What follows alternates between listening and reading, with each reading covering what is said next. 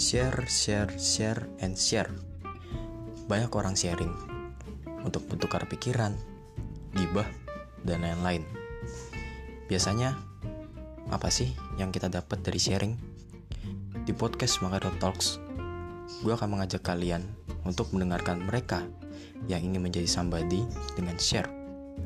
Bersama gue, Jonas Kurniawan, host dari Makado Talks. Kita akan saling sharing dan bertukar pikiran dengan mereka yang ingin menjadi somebody. For less, salam sharing. thank you